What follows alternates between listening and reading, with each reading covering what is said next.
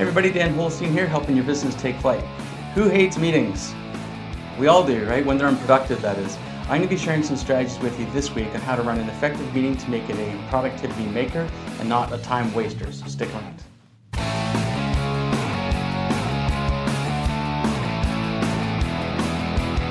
So if you're the owner of a high growth business, the last thing you probably want to do is to stop for more meetings. And your team probably doesn't want to attend your meetings anyway. Uh, most meetings are basically a waste of time. Um, they go overtime, they meander, nothing gets done. Everyone feels like they just have their time wasted and they'll never get that time back during the day. But meetings can be your secret weapon, a, a fantastic productivity tool to keep the team on point, focused, accountable, and moving your enterprise forward. So, I want to share with you in this video a couple of strategies that, uh, that my clients find useful for making sure they run effective meetings so they can actually grow their business and make their meetings a highly effective tool for growth. So, number one thing, we want to establish some ground rules. When we're in the meeting environment, what is acceptable and non acceptable behavior? Uh, for example, cell phones down and off, right? So there's no interruptions. One person speaking at a time, so no sidebar conversations happening, no interruptions. Um, participation, making sure everyone understands that they have to participate in the meeting. They have to arrive prepared. Things like that. You want to make sure that everyone is clear on those ground rules so they can adhere to them so that you can have an effective meeting. The next thing is we, we have a timed agenda for the meeting. And what I mean by that is there's certain things that you want to cover in the meeting. I'll, I'll share an example in a minute. And you want to make sure that you're giving a specific amount of time to each of those agenda areas. And as you as you implement something like this, you'll find that you may need to expand or contract certain areas, give them more or less time. You'll kind of feel that as you go. The next thing is we want to start on time. And that sounds very simple. Of course, we'd start on time. But a lot of meetings don't start on time because we're waiting for somebody who's a little bit late or running behind we need to send a strong message of discipline here in the, in the meeting that we're going to have good meeting discipline. We're going to start on time every time so that your team will show up and they, they know that it's, that it's going to start without them if they don't show up. And they might miss out on their contribution or accountability. Uh, the next thing is we need to end on time, right? So if we're starting on time, we need to end on time. That way, people respect the boundary of the meeting, and they can they can block their time around it and know that's not going to get impinged upon. Next up, I want to share with you the agenda overview for the meeting. Oh, one other thing when you assign a when you're going to time the meeting, assign a timer, someone that actually runs the clock and says, "Okay, enough. We have to uh, Elmo," which means enough. Let's move on and move from one section to the next. Right? It doesn't have to be you. You can assign it to each individual throughout the uh, you know throughout your meeting structure, and have one person do it each week or each month, depending on your meeting frequency. So now I'm going to share with you an agenda overview. So when everyone gets together, the first thing we want to do is we want to make sure that we put some positivity on what's going on. Often with business, there's challenges. Sometimes we can get stuck in on the challenges and just see them, they're so proximate.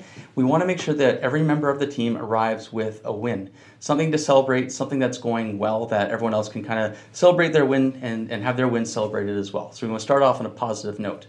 Next thing is we want to review our progress. And when I mean review progress, it's how are we doing on the initiatives we set out to accomplish? How are we doing on overcoming the challenges that we've, we've been facing? And we don't want to have sort of vague terms like, yeah, we're doing good, we're doing okay, we're doing better. We want to have some kind of a system where we can indicate clearly what our status is.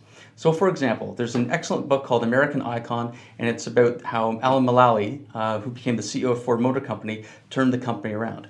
One of the things that he did with his executive team was a red, yellow, green card system. And it's brilliant in its simplicity. The red card means uh, we have a problem and we don't know what to do. In other words, we're stuck. Yellow card means um, we have a challenge, but we know what to do and we're taking affirmative action to, to overcome it. And the green card means we're on point, we're, we're doing well, we're, we're doing, we're on, we're on progress, we're, we're doing okay. So with that, what we want to see here is that we, there's probably going to be a smattering of red, yellow, and green. You want to watch out for your team constantly showing up with green cards. If unless you're truly doing amazing things, there's going to be challenges.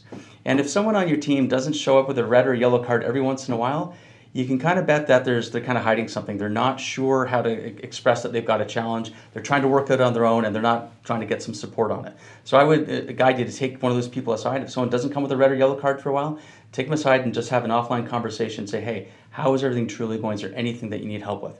Just don't let that you know no constant greens look like it's all perfect. There might be a little challenge lurking there. Um, the next thing is we want to review our metrics, our KPIs, or a critical number. And it's going to be different depending on what's going on with your business. But for example, if you're growing your sales, you want to track how many new proposals have we put out, how many new leads have we generated, how many meetings have we gone to, how many new clients have come on board. So we want to be able to track that. If it's uh, if you're a distributor or you have distribution in your business, we want to track inventory turns. How fast we turn your inventory around? Um, if you have a service based business, you want to track your technician utilization. Out of all the billable hours in a week, how many are all of your technicians actually billing? We want to make sure we grow that ratio so that we're more and more productive. So you'll have key numbers in your business that you'll want to be tracking depending on the nature of your business and also what you've got going on, what you're focusing on, what you're looking to improve and change in your business. Now, sometimes what's going to happen is somebody's going to have a challenge in one of the one of the key areas of their business, and it's going to start going off into like a bit of a bit of the weeds. That's the time we want to have someone say, "Hey, let's just Elmo that uh, enough. Let's move on and take that topic and uh, allocate time with leadership outside of the meeting to do a, a deeper dive on that topic, so that everyone else around the table that doesn't have, you know, that isn't the, the, the challenge doesn't bear on them. They're not having their time wasted." And at the end of the meeting, what we want to do is have a mindset check-in. And what I mean by that is just, okay, how is everybody doing?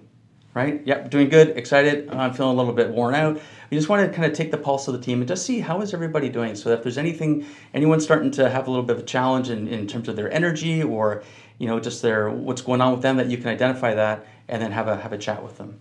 Um, the next thing that we want to do here, to, or to remember rather, is we need to have consistency with our meetings. We, if whatever our meeting structure and timeline is going to be, if it's weekly or if it's monthly, it'll depend on your business or daily. Um, you want to make sure that you stick with it. Don't stop and then start. So start with the frequency that you can maintain so that everyone knows the meeting is going to happen and it's going to start and end on time and it's going to be productive and they're going to get something out of it and you're going to be moving your business forward. So I hope this has been helpful for you and I hope that you do get back with your team and, and reinstitute having good structured meetings to help grow your business. If you have any questions about anything like this, I'd love to hear from you and have a chat about how uh, meeting structure can help your business out and help you grow. In the meantime, have an awesome week. We'll catch you next time. Hey, thanks for listening to our episode today. I hope that you found it of value. If you did, please give us a five star rating. And if you know someone else that might find it valuable, please share. Thanks so much and have a fantastic day.